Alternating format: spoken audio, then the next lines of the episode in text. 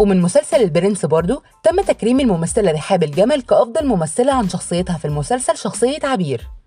واتكرمت الفنانة سلوى عثمان بعد ما حققت نجاح كبير جدا في شخصية سميحة.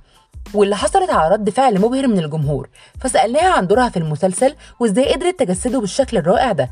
والله أنا سعيدة بيه والدور الحمد لله مس قلب الناس وكان قريب منهم. أنا عملت كل جهدي عشان الناس تبقى قريبة من المشهد ده لأنه كان مشهد مهم ويعتبر ماستر سين يعني في المسلسل. فالحمد لله إنه عمل الضجة اللي بتقول عليها دي. أما عن مسلسلها اللي جاي فهيكون؟ إن شاء الله بإذن الله إن شاء الله بإذن الله يعني نسل الأغراب. ومسلسل نسل الأغراب هيكون من إخراج وتأليف المخرج محمد سامي. وهيشارك فيه الفنان أحمد السقا وأمير كرارة ومي عمر وهيتعرض في رمضان 2021